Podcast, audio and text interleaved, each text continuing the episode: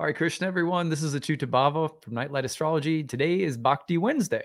So, we are going to be taking a look at a couple of passages from a book I've been reading called The Spiritual Life and How to Be Attuned to It by St. Theophan the Recluse. Um, I just heard about this from a friend, this book, and um, it's amazing. I'll just, it is just absolutely amazing.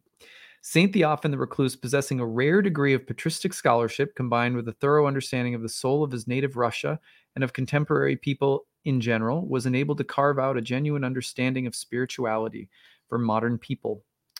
So, this is just a little excerpt from the preface or the uh, cover of the book, but um, I have really been enjoying it. I mean, it's kind of like I'm filtering through the, I think, sort of the Catholic lens, but I find that a lot of it is deeply applicable to my own path um, as someone who is uh, practicing bhakti yoga. So I want to talk about two passages in particular and just offer some reflections on them. And today I really want to, we're, we're really focusing on this idea that our spiritual practice should be giving us insight into the nature of our own heart, uh, the inclinations of our own heart and soul.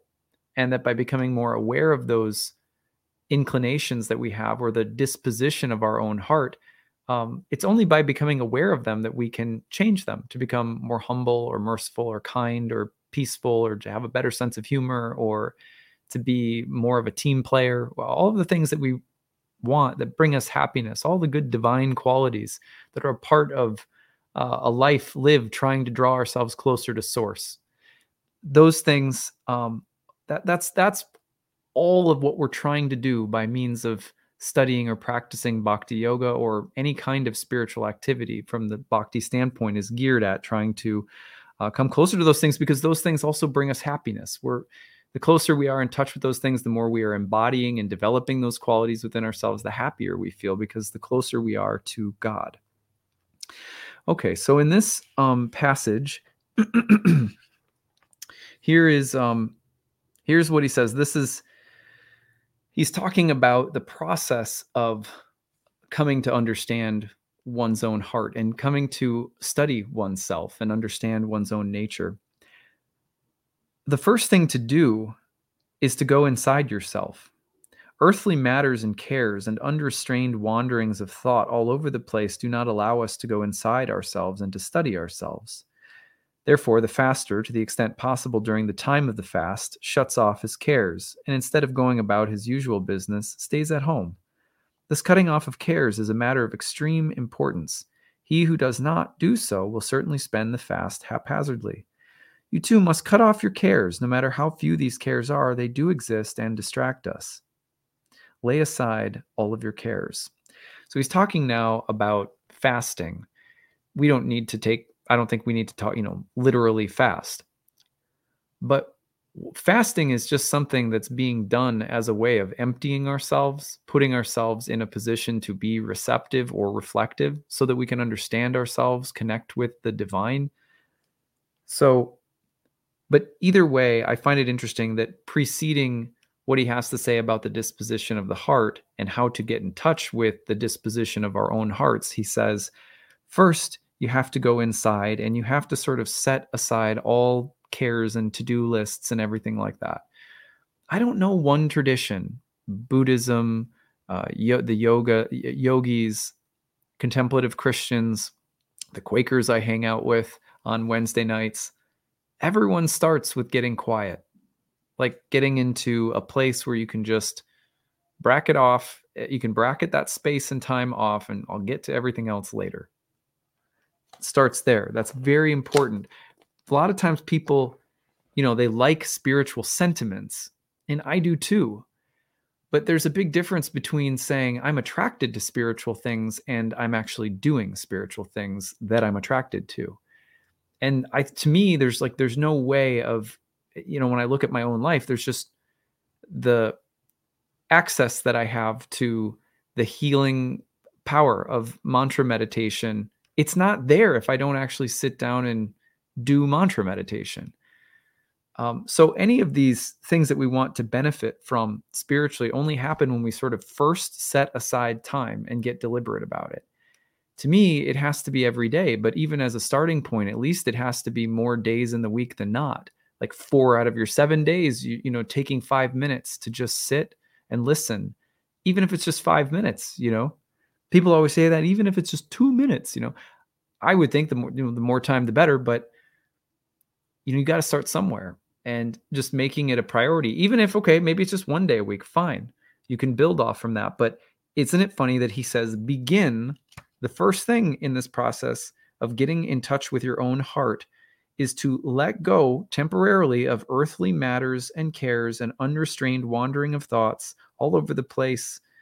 Cutting off of cares for a time is a matter of extreme importance. No matter how few these cares are, they do exist and distract us. Then he says to continue the second aspect of life is the disposition or the mood and inclination of the heart. Actions do not provide full knowledge of the self. It is necessary to look more deeply into oneself and to examine what your heart is like, paying more attention to this than to actions. Suppose a person who is normally kind hearted happens to behave stubbornly on a single occasion. Say he fails to help somebody. Then you encounter another person who behaves in the same way, not just by chance, but because he's stingy by nature. On the surface, both actions are identical, but going by the inner disposition of the actors, there is a big difference between them. Acts are actions isolated in time and in place, while dispositions signify permanent inclinations of the heart by which the character and way of life of a person are defined and from which come all their greatest desires and the direction for their acts. The good dispositions are called virtues, while the worst are called vices, depraved inclinations, or passions. He goes on to describe, you know, the best virtues of the heart from the Christian uh, framework, which is interesting. Um, but I think it's it's like they're like perennial flowers people who who makes you feel the best when you're around someone who's good-hearted like you can just feel it can't you they're just a good-hearted person. Does that make you think that they're perfect? No but you trust them very quickly because you can just feel this person cares. They're not overestimating their own self-worth compared to everybody else. They're humble. They're trying to do the right thing. They're patient, they're merciful, they have a good sense of humor, they laugh, they reassure, they want to harmonize with others. They are able to say the things they think and feel, but not in a way that is off putting or domineering. That's good heartedness. We know it. It's not, it doesn't require a dissertation to, to describe good heartedness. It's just good hearted people make you feel good when you're around them, like the sun is shining on you. Why do we do all of the spiritual practices? Because there's something wrong with us? No. But most of us, it takes a little work to develop good heartedness. Like we have some good qualities, you know, and we, we're not like, it's not like the goal is to be good, not bad or something like that. And you get into that, then it becomes like a lot of guilt and shame surrounding the whole thing. But the truth is that the more every day that I, I've been doing daily mantra meditation since 2017 daily and in those you oh, always see that's five years now of daily mantra meditation about 90 minutes plus a day plus reading of shastras creating this content and stuff like that and i'm not looking for a medal or anything like that but what i what have i what have i noticed the benefit is i have become a better person I like I I guess I'm the only one who really knows that.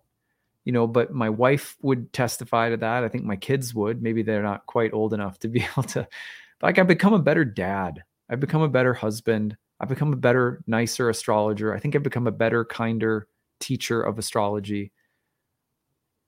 I've become more devoted to things, everything in my life, because I take, I say, okay, today starts this, the beginning is for me to set time aside to get quiet and to listen and to go within. And because I do that, then when I go within, I start to reflect upon oftentimes recent actions. and I'm able to see what was the motivation or intention behind that action. Was it coming from a place of selfishness, even though it looked good? Or was it um, coming from a good place, even though it came out not so right? You see what I mean? We, how can we uh, really become good hearted unless we have time to reflect upon our actions and really understand what's behind them? Most of the time, if we don't give ourselves the space to do that, we'll say, well, we'll constantly defend our actions because we feel overwhelmed and you know there's some part of us that's trying so we just defend everything and then that that defensiveness doesn't allow for growth you know or you know we'll, we'll start feeling terrible about ourselves. We'll start beating up on ourselves and think everything's wrong. And you know maybe everything isn't wrong. Maybe we just aren't taking the time to reflect deeply on what we're doing and where we're coming from and get to know the inclination of our own heart. It's kind of like when you're a kid, there's so much space between acts and thoughts and feelings. And and they interact and speak to each other so we lose that kind of child childlike quality. So how do you get it back? You take time and you get to know the heart. So uh, there's lots of ways of doing that. One of the ways, mantra meditation. I that's my everyday. But also, um, you know, on Wednesday nights, I've been going hanging out with the Quakers, just getting quiet for an hour. I love. By the way, like the hanging out with the Quakers has been like a mind-blowingly positive thing for me to add into the mix of my bhakti yoga practice. If you guys are ever curious to know more about the Quakers, there's a really good book. Uh, let me just pull it up because I think it's just really interesting, especially if you have um, a Christian background. so this is by Rex Ambler, and it's called The Quaker Way. I'm going to share it on the screen so you can see it. Oops. What I have to do is bring it over to my other screen. All right, there we go. So it's called The Quaker Way. And for those of you who have a Christian background but maybe have walked away from it since, um, if you have a local Quaker meeting, I would highly recommend it because Quakers really are very open to whatever beliefs people may come in with or not. They're not out to convert you into anything. And the worship is basically, it's literally you just walk in and sit down for an hour of silence.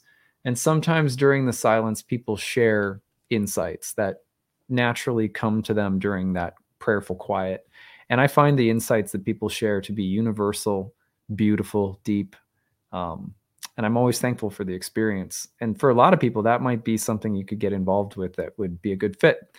Bhakti yoga, of course, is my jam. But I, to me, like God is God is God. We're, you know, many, there's many different paths to walk to get home, you know, to to get home to the heart. So, at any rate, I hope you find if you wanted to see this book that I used today, it's called uh, "The Spiritual Life and How to Be Attuned by It" by Saint Theophan the Recluse. Um, thanks to my friend Tom for recommending this one to me. I've been really enjoying it, um, and I hope you guys will too. So that's what I have for today. Happy Bhakti Wednesday. Hope you guys are having a good week, and we will see you again next week. I have a special guest that's going to be with me next week, I believe. So uh, stay tuned for that. All right. Hare Krishna.